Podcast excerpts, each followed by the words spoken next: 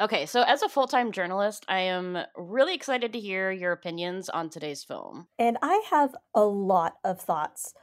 What started off as a promising investigative journalism story devolved into a cliche ridden, anger inducing plot that tried to use innovating filmmaking techniques, but it ended up just being really gratuitous by the end. But before I really lay into this movie, let's introduce ourselves first. She's Tuesday, I'm Kaylee, and this is Whiskey and Popcorn.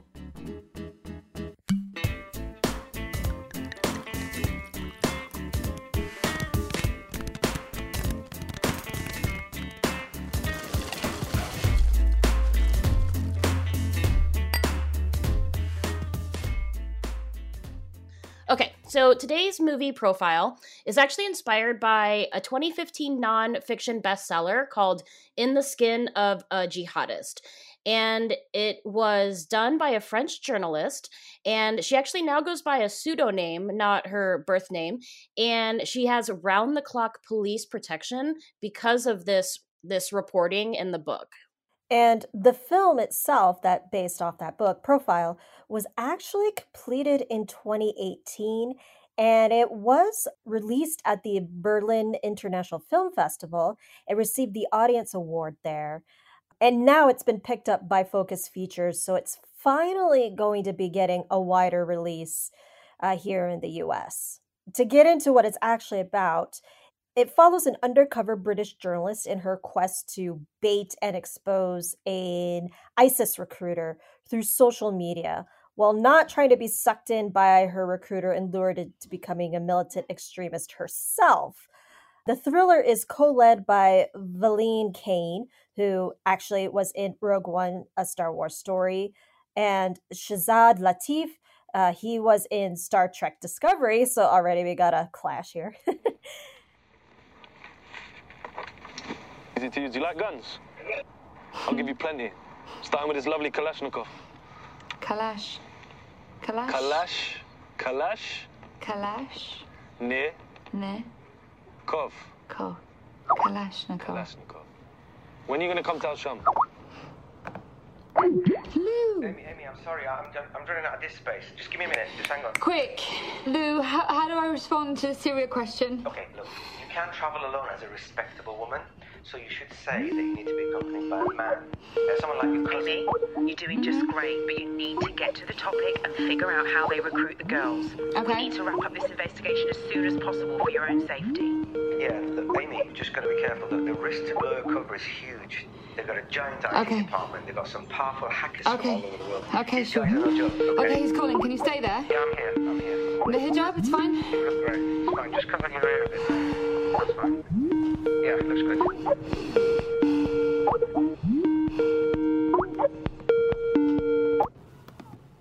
So, as we said earlier, the movie was inspired by a real life uh, journalist, a French journalist, though not a British one. And her pseudonym for now is Anna Erlel. Erelle, pardon me, my French is rusty.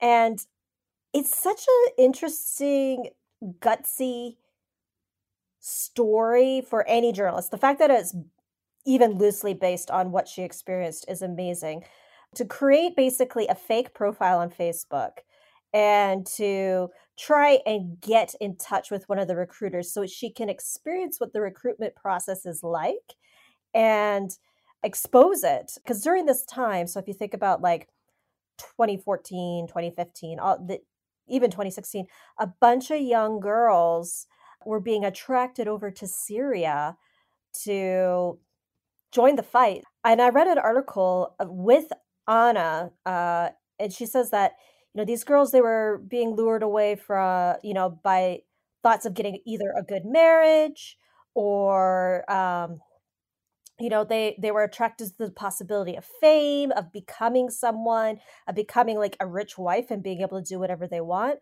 She says and there was also a bunch of them who were just super naive but as i understand it she really exposed the network and the sophistication of the recruitment tactics which is really swarmy and gross and just made my skin crawl Okay, so the entire movie is filmed in what's now being called a screen life format.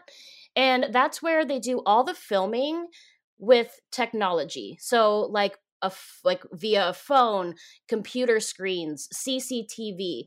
So you're really only seeing people kind of as a mirrored image if they're on, let's say, Zoom on a computer screen. And if you saw the film Searching with John Cho and Debra Messing like a year or so ago, it's that kind of vibe. So, with the pandemic, we kind of saw this huge surge in the screen life format. And personally, I think it's actually why Profile finally got picked up. Uh, our director, Tim Bekmambetov, of course, I butchered that. So he's actually signed on to do another five screen life features, and they'll be in different genres.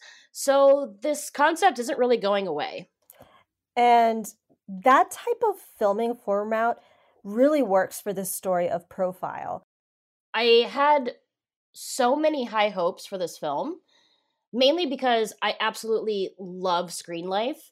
Uh, Searching was amazing and just brilliantly done. And not only is this, you know, about a, a female journalist, which already piques both of our ears, right? You know, we get super excited. And then it ends up being very maleized in nature. I'm gonna use I'm gonna say that's a word.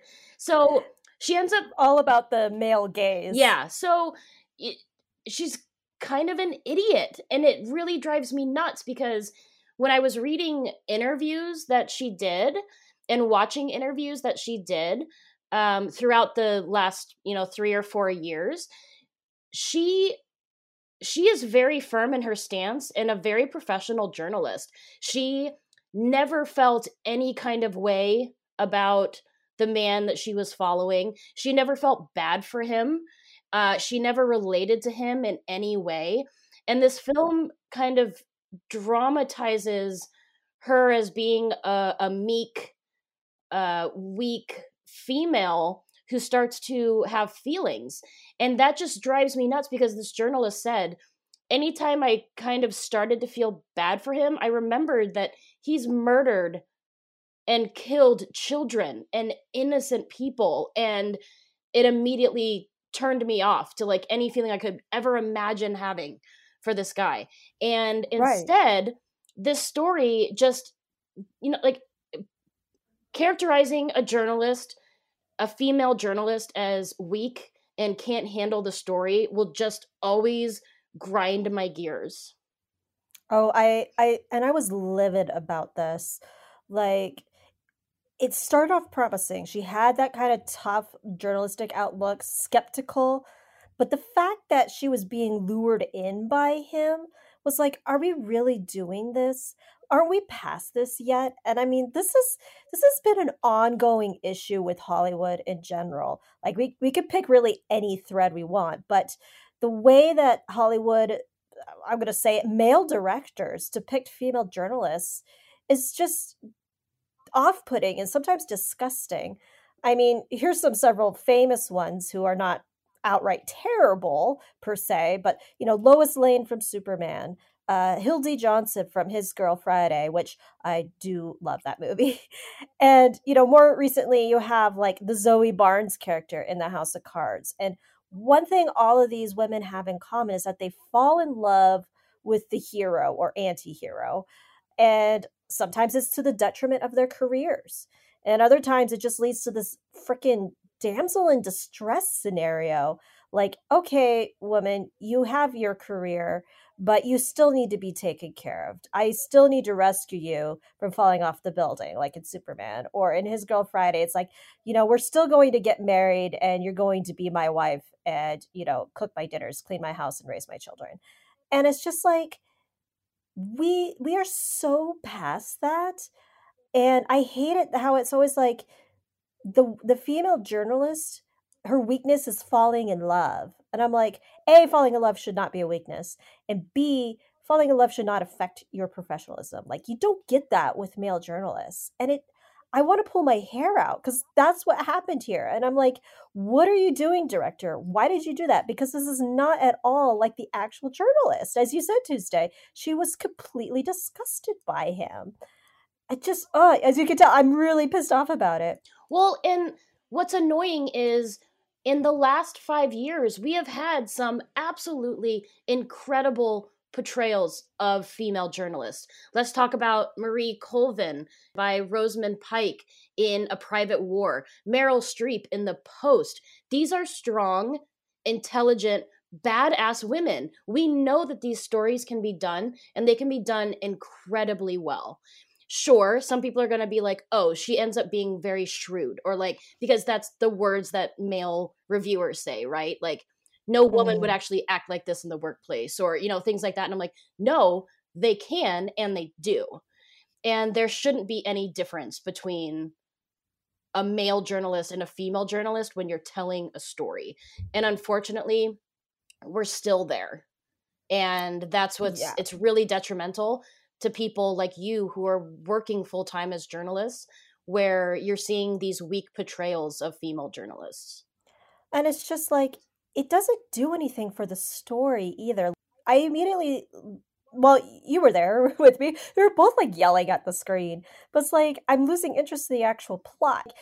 Once she starts falling in love with him, it becomes weak. It becomes a bit unhinged and infuriating. Um, and I just I can't stand it. And I, I think about my favorite journalist movie, A Private War, which was completely snubbed by all award ceremonies and uh, even like the broad, broader public. But that's a whole nother issue. Um, that movie is phenomenal. If you want to see a great investigative journalism movie, the Marie Colvin story in A Private War is great, and Rosamund Pike really did embody her. Uh, it's even better than the post. Uh, sorry, Meryl Streep. It's true. Um, I mean that that film so was good. that film was one of our both of our favorites that year. Mm-hmm. It was mm-hmm. just, and we were like, oh my gosh, please get picked up. Like someone see how incredibly amazing this is, and it just got skirted under the rug. So you know, when we think about it, and we think about this director, you know, maybe he's seen those things happen, and um, and that's unfortunate because that could be a deciding factor in the direction he goes for his films. Um, well, I mean, with the private war, it was the studio's fault that it fell to pieces. Oh, they they did no promotion of that film at all, and this has happened to multiple films that they've put out. So I don't think anybody wants to work with that film studio anymore. But yeah, they basically, you know, just threw it in the trash can essentially as far as, you know, doing their job as the film studio. Yeah, um, I, that's super interesting because I didn't know that. Uh, lastly, I really wanted to touch on the journalistic integrity of this film and the fact that you and I would never do some of the things that she thought about or did. Oh, absolutely. In this not. film, where because we're watching a computer screen, we see her type things and then go, I'm an idiot, and delete it. And there are times where she contemplates giving him giving him her real name and um in she even at one point travels to another country for him and i'm and i'm just like no like the one thing that drove me nuts was she had a full-time tech support person assigned to her all the time and he at the beginning was really helpful in helping her set up the computer like on the backside to mm-hmm. make sure that she was successful in her endeavors but then she starts ignoring his phone calls dropping his phone calls um, keeping secret recordings and not pushing it to the editor just things that you don't do. You always have backup. You always have recorded proof. And when she started doing those things, I was like, oh, she's an idiot. Like, no one would oh, ever do this.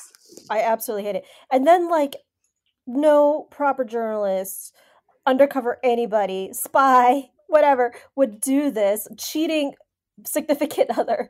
But, like, she screwed up and like messaged him from her personal phone instead of her burner phone. I'm like, what are you doing? And then like flashing her plane tickets, which actually had her real name on it, which is when everything fell apart. I just, yes, there's so much journalistic integrity lines that were broken. She basically gave journalists a bad face. Yeah. Um, and I feel bad for the actual French journalists that, you know, inspired this film because you know, heaven forbid she actually sees it and is like, that is not who I am. Don't think of me as somebody falling in love with a terrorist because she didn't. Oh, the second this came out at the Berlin Film Festival, if she was there, I would have wrote an immediate op-ed about this is extremely loosely based. Please read my book if you would like the actual accounts of what happened. Like I would be livid, absolutely mm-hmm. livid. And I don't think at least I can't imagine she had any rights to what happened with the film once she signed on that her book could be reimagined as a film. I just can't yeah. I can't imagine she had any say in anything. Yeah. I'm just imagining how this film would have been done had it you know been directed by a woman um and i like i love the screen life format like that is a fascinating way to tell a story um, I'm a bit hesitant about it being come more mainstream because you got to use it right. So like searching was fantastic for it, and this story of you know it's all online communication it worked, but you know I, I would worry about people just kind of blindly paintbrushing over their story like let's tell it through computer screens. I'm like it has to be the right story. I absolutely agree. This can definitely be used in the wrong way or just a, a, a quick fix to a budgeting issue um, mm-hmm. things like that and i don't want it to be i really hope it doesn't go down that direction because yeah like the blair witch project direction where like all of a sudden everybody was doing the handheld camera thing right like... and i was literally seasick for like eight years it, i mean it's just it it doesn't need to be done um, in every situation but the way that this director has been doing it i really like and it's it's that feel of you know when you're looking over someone's shoulder and they're on the computer that's exactly what screen life feels like mm-hmm. and it absolutely can be properly done i do like it a bit more where it was with searching where we actually switched you know we'd mm-hmm. be on the computer with John Cho's character, and then we would move to his phone. So the technology's changed. I kind of like that. Yeah.